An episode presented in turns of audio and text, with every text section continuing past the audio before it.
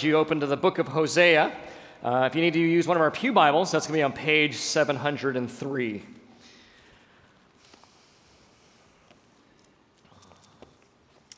As we were singing that last song, I just uh, that, that worship set in particular was amazing. Uh, Adam does a great job in, in reading our text and preparing our hearts for the message. Um, this week has been a strange week in, in, sermon prep. Usually I have a lot more sense of what I'm saying and doing, and, and, and it's not that I don't this morning, but uh, it's weird how God just works in our lives in so many ways. It occurred to me this morning, you know, we've had four beautiful weddings of young couples in our church in as many weeks here at Christ Community. Um, we're studying, I've been thinking about Hosea. For those of you know the message of Hosea, what the contrast that is and struggling with some families in our church in their marriages and it all kind of kind of coalesces and it's it's emotionally difficult sometimes and and singing these songs has really stoked in my heart the beauty of the gospel uh, I forget what song we sang. Jesus, what's the song? The lyrics something about you're you're the only name in my heart. Somebody help me out here. I just we were singing it a few songs ago. You know the one. Uh, what's the lyric? Jesus. Yeah, sing no other name. Thank you, Andy. Just uh, just the, the, the, beautiful sense of, and if you don't know Hosea, I'm sorry, I'm kind of, this is, this is off script, so I'm just kind of winging it here. Um, uh, if you don't know Hosea, I'm sorry, you'll, you'll understand in a little bit, but just how beautiful that song is because Hosea is, is the, the theme is idolatry. That's what we're going to be talking about for the next 10 weeks because that's what God's working in his lives of his people. And to sing, I'll sing no other name but yours is so significant when we are a people so given to idols, even to this day. Even the first song we sang, uh, Bind My Wandering Heart to Thee, uh, you know, just reminding me of the problem of God's people constantly singing Amazing Grace and how grace bores us so often and, and yet, and who knows if what, the chicken or the egg, which comes first? It's because Jesus is not the only heart in our soul. We are wandering off, or because we don't think grace is amazing. We, it is one of those things. It's a, it's a perpetual, horrible feedback loop. And yet, all this is coalescing in the message of Hosea. And um, I have no idea how I'm going to segue into my introduction because it has nothing to do with what I'm talking about. But it is to say that what we're talking about, what we sing about matters, the things we're thinking about, how Adam and the team preps our hearts. If your ears are open and if you are attentive to it, the sermon most times has already been preached before I've even got up here, and that clearly was the case just now, which is why, if you can see, there's some tears in my eyes because that song's amazing. Thank you, God, for saving me. Because Hosea is a book for all of us, every single one of us. It is a book of heartache, it is a book of joy, but because that joy is betrayed, it is a book of heartache. If you're not familiar with Hosea, it is the story of God asking one of his servants to do something very difficult. If you've ever felt God's called you to do something hard, you haven't read Hosea. He says to his prophet, What I want you to do, Hosea, as a living parable, as a living illustration of what I am struggling with, with what's going on with my people whom I love, I want you to marry a woman who will not be faithful to you. I want you to marry a woman. I want you to commit yourself to a woman who will not commit herself to you, a woman who will turn from you to pursue other lovers, a woman who will prostitute herself a woman who will abandon you and your children for material goods and pleasure, a woman who will live such a debased life that the men she pursues in lust will get tired of her and get rid of her and look for the next flavor of the month. And you, Hosea, will literally have to find your wife at the slave market and you will have to buy her back with money you don't even have, adding to your hardship, you'll have to buy this woman back. Yeah, that's, that story's in the Bible. It, it's a visceral story. In some sense, you know, I, am going to preach the word because that's what I do, regardless of it's what we're comfortable with her. But I also am aware that we've got these wonderful kids here. I see Ethan there and, and Genevieve, and I'm thinking, I'm talking about Hosea. Can, you mom and dad, you guys going to help them, right? But, but I love this couple. They know that they, they brought their kids here because they want them to hear all that the gospel is. No other prophet captures the unique pain and heartache that God feels over the waywardness of his people. This is the story of Hosea, but in fact, this is the story of God and his people. And if we're going to be honest, if we're going to let God's word speak to us, this is probably the story of you and God too. That might be a little bit painful because I'm talking about a woman who's unfaithful. I'm talking about a woman who's a prostitute. I'm going to use the word that the Bible uses a woman who's a whore. And I just said, This is your story too. That's hard to hear. I know you might be thinking, wait a minute, six months ago in this church you called me a leper, now you're calling me a whore? Come on, what kind of pastor are you? You're supposed to make my esteem feel better, not, not insult me. Man, well, that's what the Bible does. But, but make no mistake about it, friends, make no mistake about it. This is a love story, but until you can appreciate what it is, you, you can't see what an amazing love story this is. The words of the prophets do sting and they do hurt. God's word tends to do that. And, and because the stakes are so high, the stakes are so high, so the words can cut deep sometimes when we're so embedded in our rebellion against Him. Sometimes that's all God can do is speak so sternly to us. And He does that through His Word. And, and it shows that so often we will exchange fellowship and communion with Him and forsake all that. And we'll settle for the trappings of religiosity and to make ourselves feel good that somehow we're moral because we're somewhat religious or whatever that might be. And, and, and it cuts God to the core. That, that's what He says here in Hosea chapter 6, verses 5 through 7. Therefore, I know I'm jumping halfway into the book, we'll, we'll, get there, but he says, Therefore, I've hewn them by the prophets. I've slain them by the words of my mouth, and my judgment goes forth as light. He's saying, I've said hard things. I'm, I'm cutting the people down. The words of my prophets are hard, but they're as clear as the noonday sky. You cannot say that this is as clear as light. Because I desire steadfast love and not sacrifice, the knowledge of God rather than burnt offerings. But like Adam, they transgressed the covenant. There they dealt faithlessly with me. So God's saying, Look, I have to bring hard words, and I'm sending my prophets, and they're saying stuff that's cutting you to the core, and it hurts, but it is as clear as the sun can be. But because I don't want ritual, I don't want religion, I don't want you to go through the externalities, I want you. And the, the reference to Adam shows that this is not just a Hebrew problem that they transgress the covenant. This is not just a Hebrew problem. The reference to Adam, Adam shows that this is a, a human problem, that we will always exchange relationship, communion with God for things that's easy and external as long as we get to stay in control. And that's what we have going on with the people of God, Hosea's time. Now, it's fitting to start the book of the 12, our series on the minor prophets, with the book of Hosea, because then we might get a sense of the emotional context that goes all through 12 minor prophets. Without understanding that, you can be taken aback. I hope you are reading these prophets. It'd take you probably 30 minutes to read Hosea and less to read most of the other minor prophets. I want you to understand the emotional context because, man, the words of these prophets cut. God is not playing around. He says, I have hewn my people in two with the words of my prophets.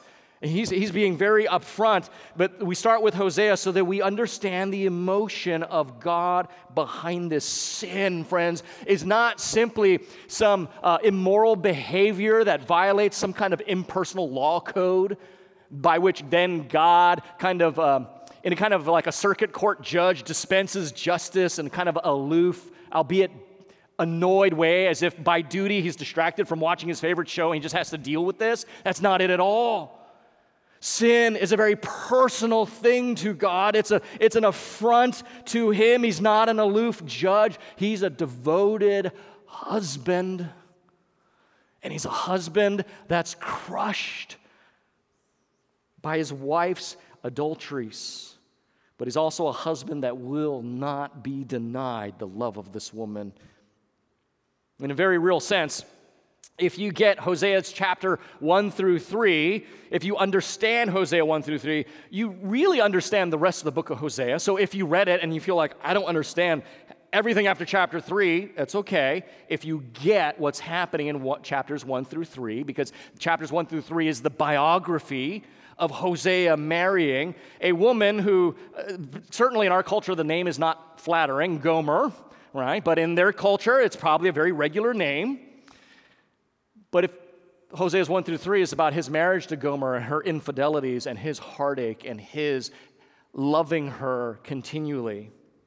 If you get that, you understand the rest of the book. You may not understand the details and the history and who does what, where, and when, but if you get the emotional pain and the love of this man and the betrayal and yet the love, you get the message that God wants to communicate. And by the way, you will get the message of all the minor prophets because that's really the theme that goes all through the book. Hosea sets the tone. The last verse of chapter 3, why don't you turn there with me? The last verse of this biographical section, verse 5, chapter 3, really captures it.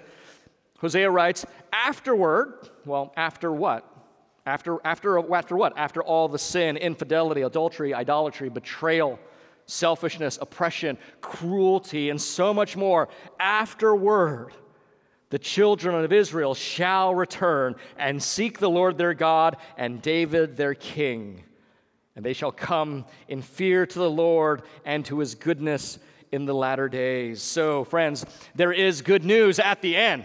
This is a wonderful passage. This is those that reality we taught you last week that prophecy has a early, uh, a near term, midterm, and, and later term, future term fulfillment. This is one of those after it's all said and done. There's good news.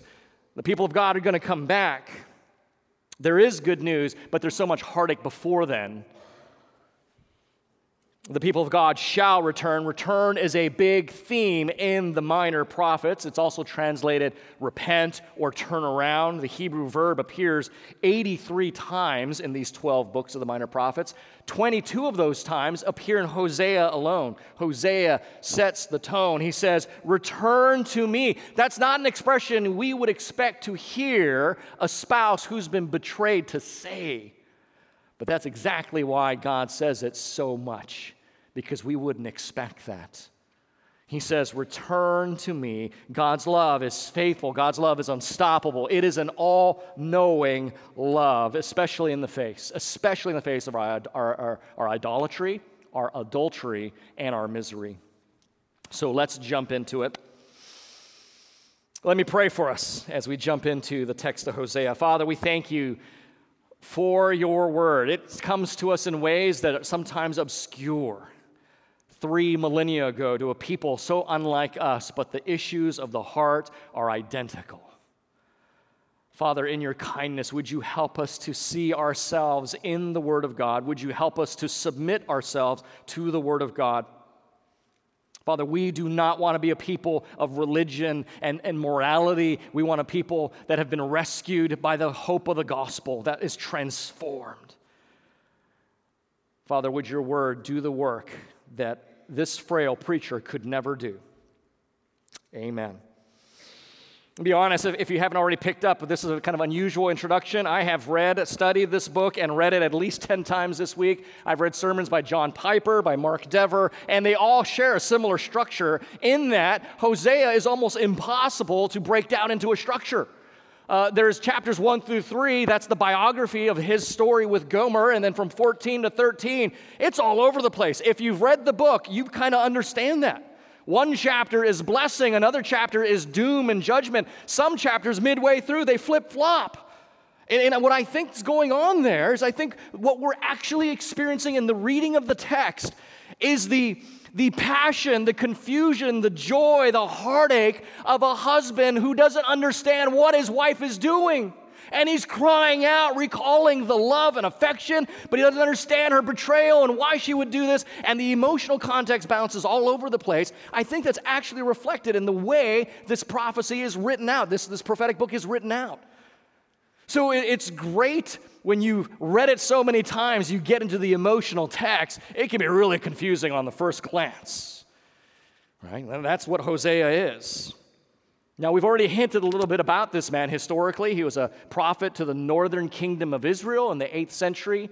His ministry lasted about 30 to 40 years, 30 to 40 years in the declining years under Jeroboam II. Now, if you want to get write this down in notes, all of Hosea's life, by and large, his ministry takes place between 2 Kings 14 to 2 Kings 20. Now, remember, as I taught you last week, his name's not going to show up there because remember, what's the king's about? The books of Kings is recording the political decisions, the military, what they have done uh, as the people of God. It doesn't record their spiritual condition as much. So Hosea doesn't show up, but what you see is all the craziness of their culture going on. But that's kind of where Hosea's ministry happened, 2 Kings 14 to 20. Now, as I said, his life was to illustrate the message of God, to bring it to his people. And that's all we know about him in chapters 1 through 3. I would like to think that Gomer responded and, and beautifully came back to him, and they had a wonderful marriage from then on out. We don't know. We just know that this prophet was faithful. We know that this prophet had children with Gomer, and she may have had illegitimate children from some of her adulterous affairs, and Hosea loved them. Hosea did go to the market and purchase her back, gave her instructions of what to do, but we don't know how it ends. That's all we have of this man, this amazing man. And when people think of Hosea, they pretty much think of that story in chapters 1 through and 3. Now, chapter 1 is in some sense a summary of the whole book. In that, we see the heartbreaking problem in verse 2. We'll look at it in a little bit. We see God's judgment, verses 4, 6, and 9, and then the restoration in verses uh, 10 to probably chapter 2, verse 1. But chapters 1 through 3 unpack that even more, and then chapters 3 to 13, or 4 to 13, unpack it even more. You remember from last week, we talked about Hebrew literature. This is the way it works, right? So here's the issue. And as, as, us, as us modern Westerners, we go, okay, well, let's move on. But he says, no, no, no, here's the issue, but let me look at it three different other ways in these two chapters. And know that we're going to look at it another 10 ways in these other chapters. That's what's going on. So let's read chapter 1 to get a sense of what's going on. The word of the Lord that came to Hosea, the son of um, Beeri, Berai, in the days of Uzziah, Jotham, Ahaz, and Hezekiah, kings of Judah, and in the days of Jeroboam, the son of Joash, king of Israel. Verse 2. When the Lord first spoke through Hosea, the Lord said to Hosea, Go take yourself a wife of whoredom and have children of whoredom, for the land commits great whoredom by forsaking the Lord. So Hosea went and took Gomer, the daughter of uh, and she conceived and bore him a son. And the Lord said to him, Call his name Jezreel, for in just a little while I will punish the house of Jehu for the blood of Jezreel, and I will put an end to the kingdom of the house of Israel. And on that day I will break the bow of Israel in the valley of Jezreel. Gomer conceived again and bore a daughter. And the Lord said to him, Call her name No Mercy, for I will no more have mercy on the house of Israel to forgive them at all but I will have mercy on the house of Judah, and I will save them by the Lord their God. I will not save them by bow or by sword or by war or by horses or horsemen. When she had weaned no mercy, she conceived and bore a son. And the Lord said, Call his name not my people, for you are not my people, and I'm not your God.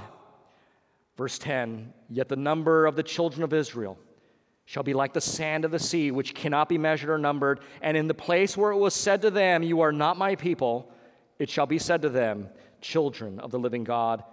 And the children of Judah and the children of Israel shall be gathered together, and they shall appoint for themselves one head, and they shall go up from the land, for great shall be the day of Jezreel. Say to your brothers, You are my people, and to your sisters, You have received mercy. Now, there's a lot of things going on there that can distract you, right? The name of Gomer, for one thing, all these names of these kid, uh, kings, and of course the children's names, right? Um, those things can be very distracting. Let me give you two concepts to, to hold on to to make sense of what's going on. Those concepts are the words wife and whoredom, and what those concepts are pointing to, those words are pointing to, is the concepts of marriage and prostitution. So, amidst all the details, grab onto this. This is what Hosea, this is what the Lord wants us to understand marriage, prostitution.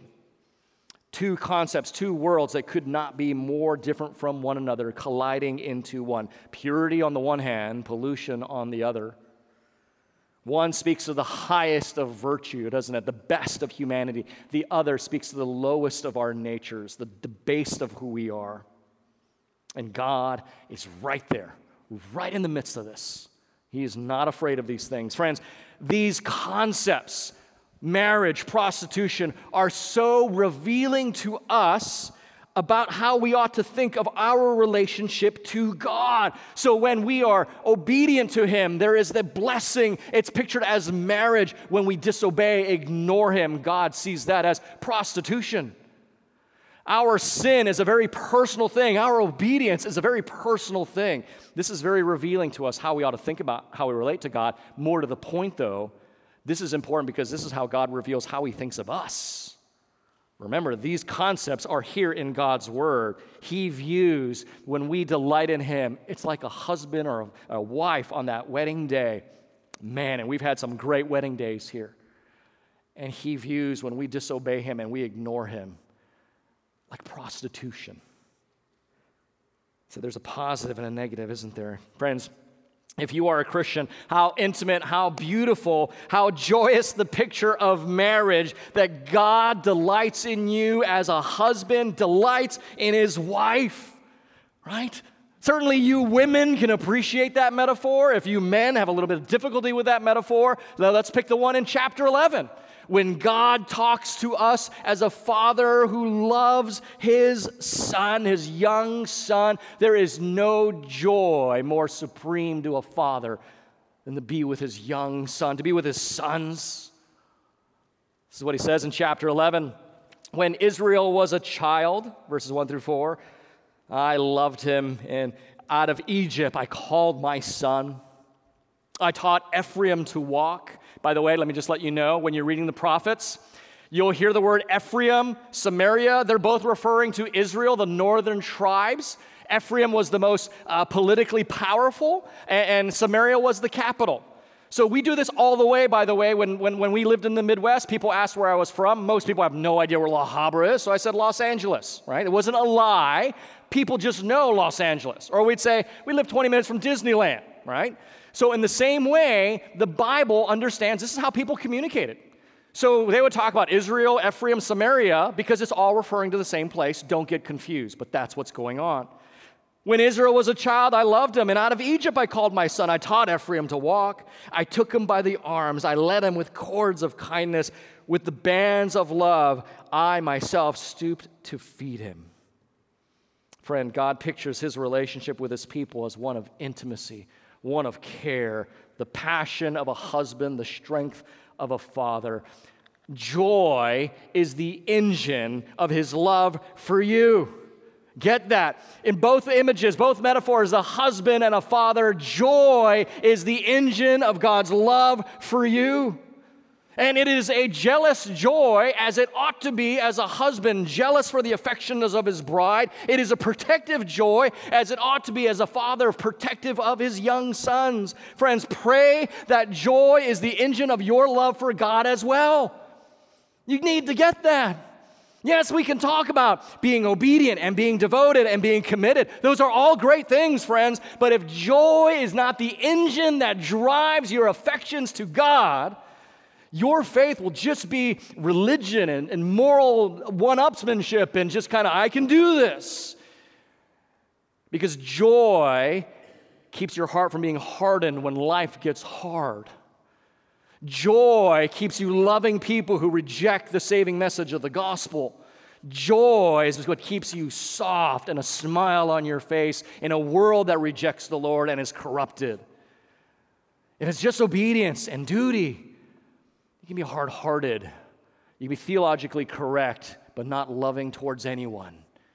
Joy has to be the engine. We see that in God to us. Now, maybe you see, getting the picture of how horrible, how heartbreaking, how personal our sin, this picture of adultery and abandonment is to the Lord. So, in chapter 2, um, the, the, the, metaphor shifts a little bit. Now, Hosea is talking to the people of Israel as individuals, as children of Mother Israel, as the nation. So he's shifting gears a little bit. And he says this Plead with your mother. Plead, for she's not my wife, and I'm not her husband. Plead that she put away her whoring from her face and from her, her adultery from between her breasts. For their mothers played the whore, she who conceived them has acted shamefully, for she said, I will go after my lovers who give me bread and my water and my wool and my flax, my oil and my drink. And she didn't know that it was I who gave her the grain, the wine, the oil, and who lavished on her silver and gold, which they used for Baal. Friends, the idea is she, Israel, Gomer, we think that we can find life, joy, fulfillment from all the things in the world. And the Lord's saying, No, I'm the one that brings any good, joy, and fulfillment to your life. And I give these things to you, and what you do is you turn around and use them to continue to turn from me. That's the idea here. If you got Hosea, look at chapter 7, jump to chapter 7, verse 14. He's talking about how his people constantly turn from him, but here's also the dynamic. There is a sense because they, they were reared in the things of God, they had the trappings of being a religious people, yet they lost the heart behind it all. And we see this happening in chapter 7, verse 14. The Lord says, They do not cry to me from the heart, but they wail upon their beds. For grain and wine, they gash themselves and they rebel against me. Although I trained and strengthened their arms, yet they devise evil against me. They return, but not upward. In other words, they're kind of coming back, but they're not looking towards me. They're like a treacherous bow. Their princes shall fall by the sword because of the insolence of their tongue. Now, I want you to also jump over to chapter 11, verse 7. Now, as you're going to chapter 11, verse 7, keep in mind that a lot of the idolatry, what's going on here politically, is that Israel was looking to Egypt in the south, Assyria to the north. They were looking for anyone to make treaties politically with to survive, and God saying, Don't look to them, look to me. Because in looking to Egypt or Assyria, they also had to compromise themselves. And God was saying, Trust me to deliver you, not these other people. So as you're reading, you will hear these things about alliances and allegiances because God's word always comes to a historical context. But don't miss the heart. Chapter 11, verse 7. My people are bent on turning away from me, and, they, and though they call out to the Most High, he shall not raise them up at all. So it's clear that the people of God constantly turn their backs on the Lord.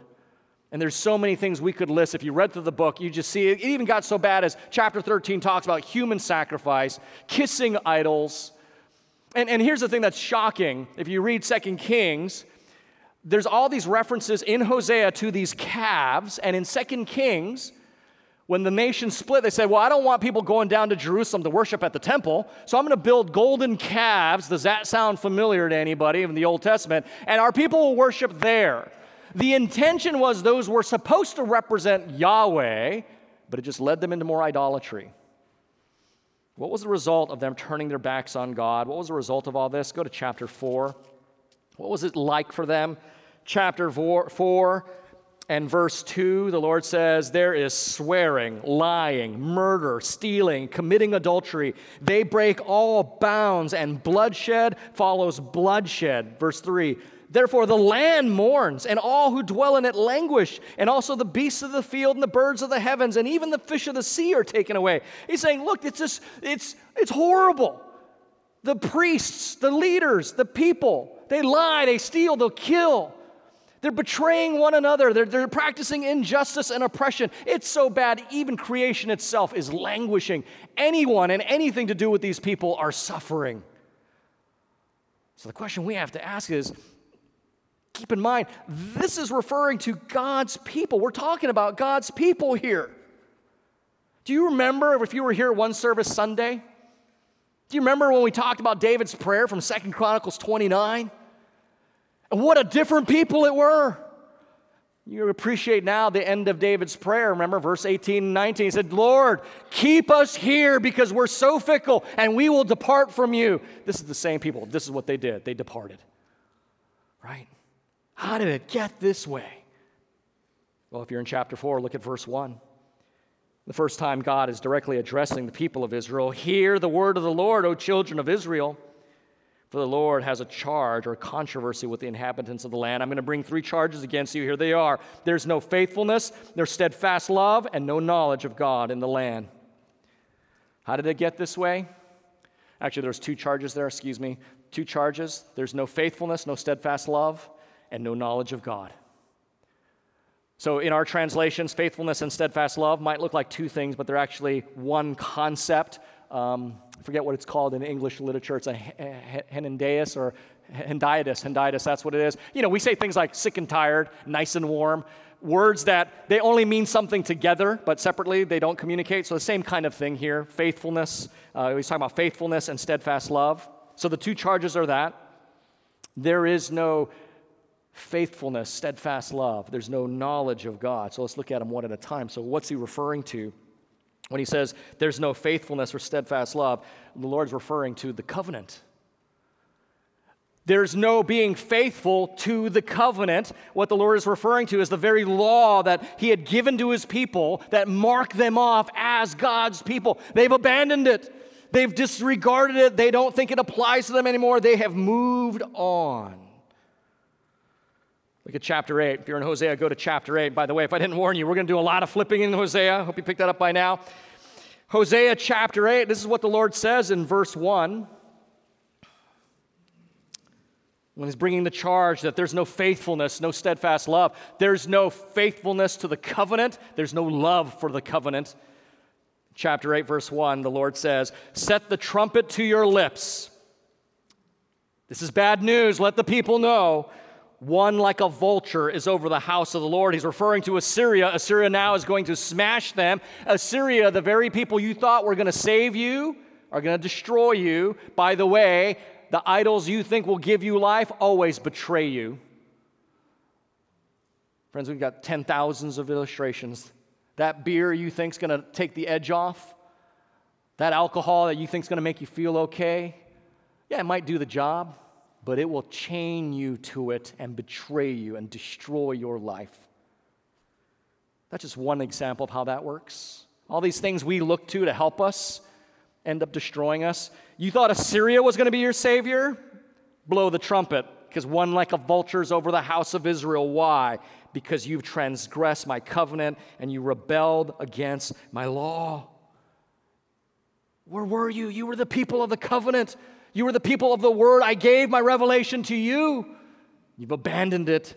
As a matter of fact, they ignore the words of the Lord. Look at verse 12 of chapter 8. Verse 12, the Lord says, Were I to write for him my laws by tens, by ten thousands, they would regard it as a strange thing. What he's saying, I, I could write a thousand Bibles and send them your way, and you're going to ignore them all. You're going to look at this and go like, what is that? I don't know. That's what he's saying. As a matter of fact, they thought the preaching of God's word was ridiculous. Look at chapter 9, go over one chapter. Chapter 9 and verse 7, the Lord says, The days of punishment have come, the days of recompense have come, and Israel's going to know it. The prophet is a fool, the man of the Spirit is mad because of your great iniquity and hatred. The prophet is a watchman of Ephraim with my God, yet fowler snares on all sides and hatred in the house of God. What is he saying? He's saying, You call the prophet mad, you think he's a fool. He's my watchman, and there are traps set all around him. He's hated in the house of God. That's what he's saying there. So the, I send you my prophets, and you think he's crazy. As a matter of fact, you can't stand him. His life's in danger because you don't want to hear what I have to say. That's what he's saying. Friends, please examine your hearts. Examine your hearts. The question we have to ask is Does God's word stand in authority over me, or do you stand in authority over God's word? And I don't mean just what you'll say, everyone says the right thing, it's how you live. I'm going to be really honest with you, friends. I am gravely concerned in my heart that the church has lost its grip on the authority and the sufficiency of Scripture. And I'm so concerned, I think most Christians don't even realize they've lost their grip on it. And yes, I am thinking now some conversations I've had with husbands in our church who tell me that, yeah, they're going to divorce their wives. Calm down. And I'll take them to Scripture. Now take them to Scripture and say, what does the Scripture say? Love your wife as Christ loved the church and gave himself for it. And you're going to tell me you tried and that's enough? And yet, they don't even see it. And that kind of thing happens time and time again. People say they believe the word of God, and I look at their lives and they're not living by it at all. And this, we're not talking mon- uh, weird uh, um, minutia of technical theological uh, accuracy here.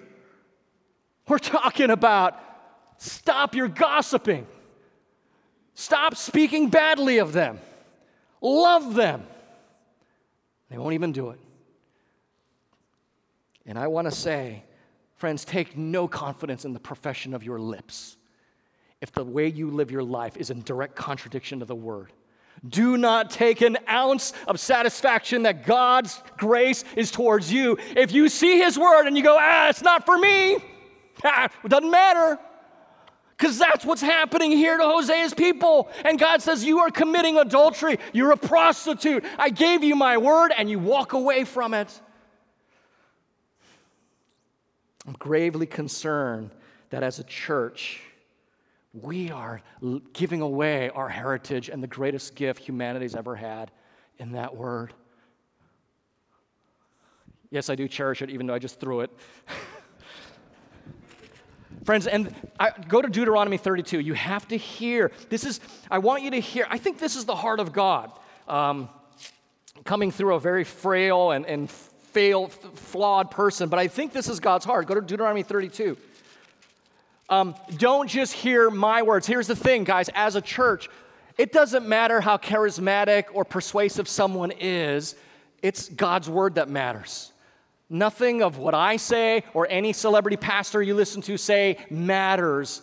It's only matters so long as it's connected to the word, right? So we got to get back to the word. So Deuteronomy 32. All I'm saying now, it's not my um, just soapbox. I think this is what God says. Here it is Deuteronomy 32, verse 47.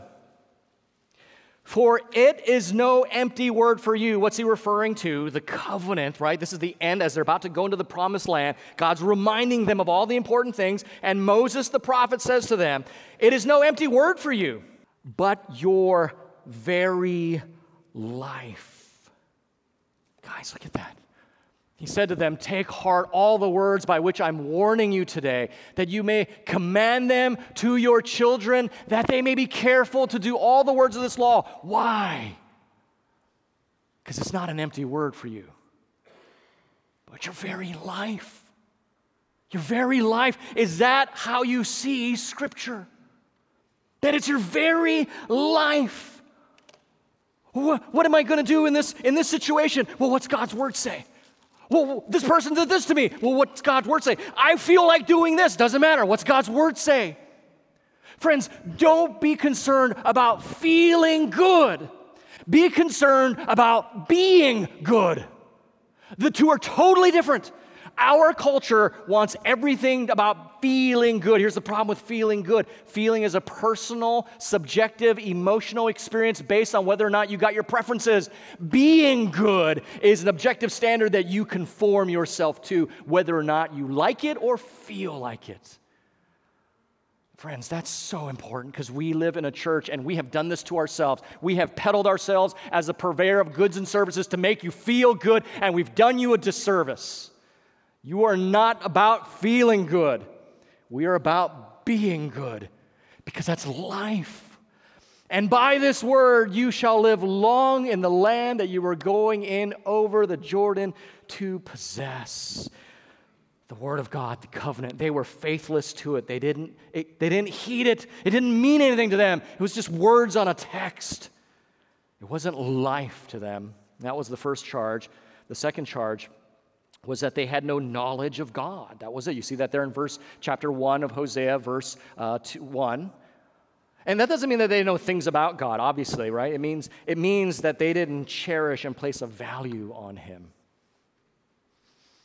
This knowledge of God doesn't just fill the head, it shapes the heart.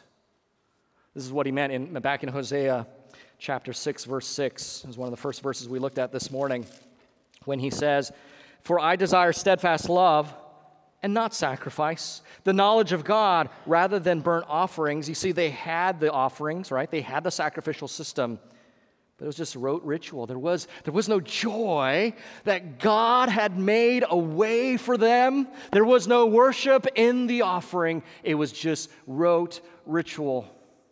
How about you, friend? Is there joy that God has made a way? That you were a sinner and God made a way? Is there worship in the offering? God, I come to you and man, everything I have is yours. Or are you just working through the routine? You just here because this is what you're supposed to do as Christians, or this is what your husband wants, or your wife wants, or is what? What? You are on the step to being the people that Hosea is talking about. Friends, in short, they were no longer captured by the beauty of God. And so the shadow glories of this world captivated them and they went after it. And it only led to misery. So, what do we make of all this? What do we make of all this? We need to land this thing. So, I want you to hear God's heart. Chapter 11 of Hosea, verse 8. This is what he says. I love this. But how can I give you up, O Ephraim? How can I hand you over, O Israel? How can I make you like Admah? How can I treat you like Zeboim? My heart recoils within me. My compassion grows warm and tender.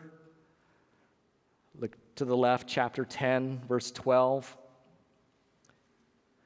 For, you, for so, so, like throw seeds for yourselves righteousness and reap steadfast love. Break up the fallow ground in your heart. It's time to seek the Lord that he may come and rain righteousness upon you. You have plowed iniquity. You've been, you've been giving into your sin, and you've reaped injustice, and you've eaten the fruit of lies because you've trusted in your own way and the multitude of your warriors. And he talks about the political situation a little bit. Finally, I, I want you to hear this. We're going to end with reading chapter 14. We'll go a little late, but we need to hear this. What, what, what God would say to you if you have been wayward. Maybe you haven't treated him like or loved him like you should. Maybe you have been faithless to the covenant. What would God say? Chapter 14. Return, O Israel, to the Lord your God. You have stumbled because of your iniquity. Take with you words and return to the Lord and say to him, Take away our iniquity, forgive me, accept what is good. And we will pay with bulls the vows of our lips. Assyria shall not save us. We will not ride on horses, and we will say no more, Our God, to the work of our hands. In you the orphan finds mercy. I'll unpack this in a little bit. Verse 4 I will heal their apostasy, the Lord says. I will love them freely, for my anger has turned from them. I will be like the dew to Israel. He will blossom like the lily. He shall take root like the trees of Lebanon. His shoots shall spread out. His beauty shall be like the olive, and his fragrance like Lebanon. They shall return and dwell beneath my shadow. And they shall flourish like the grain. They shall blossom like the vine. Their fame shall be like the wine of Lebanon. O Ephraim, what have I to do with idols? It is I who answer and look after you. I am like an evergreen cypress. From me confess, from me comes your fruit.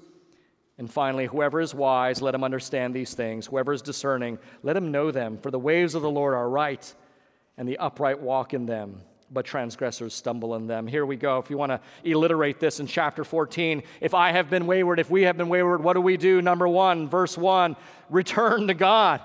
How do we return to God? Verse 2 and 3 tells us we repent of our sin, we recognize our idolatry. So, how do we return? We repent of our sin. How do we repent of our sin? Recognize our idolatry. And what is God's response? Verse 4. God says, I'm going to respond to you.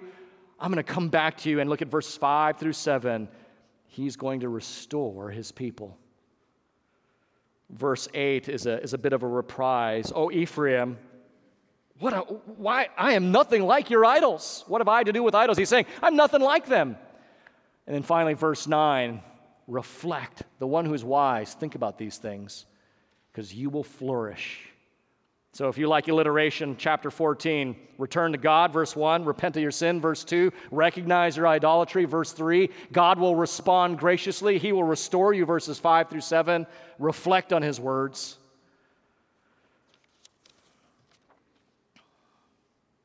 The reality is, the words of Hosea is that if we have loved our worlds more than his word, if we loved this world more than his world, we loved our kingdoms more than his, if we pursued our pleasure more than his purposes, we have committed spiritual harlotry.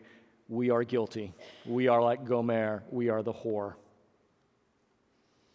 But that's the whole point of God's command to Hosea to marry a whore. Get this, because God knows what he's marrying and he loves us still. That was the point. Now, the real question is do we really know who we are? And I think at this point you're probably saying, well, you made it clear we're the whore. No. Do you really know who you are? You are the one that is loved by a faithful, unstoppable, all knowing God who knows who you are through and through more than you know yourself, and He loves you still. That's who you are. Say, well, how can that be then? If I'm, if I'm Gomer, if I'm the people of Israel, if I'm the one that's the harlot, the whore, the prostitute, how then can he love me? Because Matthew 2.15 tells us that there was a son that did not become wayward, that he called his son from Egypt, and the perfect obedience of Christ stands in place for our disobedience. The faithfulness of Christ stands in place of our adulteries. And in writing to the Roman Christians, Paul says in Romans chapter 9, he quotes from Hosea himself, uh, this is not in my notes, so I just got to find my way there. Romans chapter 9, Paul says, as indeed Paul says, as it says in Hosea, those who are not my people, I will call my people, and those that were not beloved, I will call beloved. And in the very place it was said to them, You are not my people, there they will be called sons of the living God. This is the ground of our joy, our hope, our certainty is that Jesus Christ was the faithful bride we never could be. And God loves us still in Him. Friends, please go home, examine your hearts, ask yourself have you given yourself to idols? I can think of one that our culture gives itself to all the time the idol of autonomy. Yes, we don't have statues of Baal or Ashereth poles, but we have idols. The idol of autonomy is the idol that the church, that this culture worships all the time. That my life is my life, that I get to do what I want to do, and no one tells me otherwise. You're not the boss of me. Coming to Christ recognizes, it means I recognize I'm not the boss of me. I am a servant, I am a slave. I have been crucified with Christ, and the life I now live, I live by faith in the Son of God who loved me and gave himself for me. Friends, we are not our own. Examine your heart. Have you bowed down to the idol of autonomy? Maybe the idol of convenience, maybe the idol of comfort, maybe the idol of family. There are many idols out there that we bow down to regularly. Please examine your hearts, turn from those things to the true husband of your soul. Something we all have to do. Those are hard words, but they are good words from a God who loves us. Let's pray. Father, thank you that you did not leave us in our sin, in our harlotry, in our adultery, in our idolatry, but you love us still. That you know what we are and what we are not, and you love us still that you will never abandon us and never forsake us. Thank you that because we could not do it, this is exactly why Jesus did. Father, it is not in our faithfulness or in our obedience we stand in, but we stand and worship and are amazed at the faithfulness and obedience of our elder brother Christ, who did this on our behalf. And we thank you for in his name. Amen. Thanks for listening to this message from Christ Community Church of Laguna Hills. For more information and resources from Christ Community, visit us at www.ccclh.org.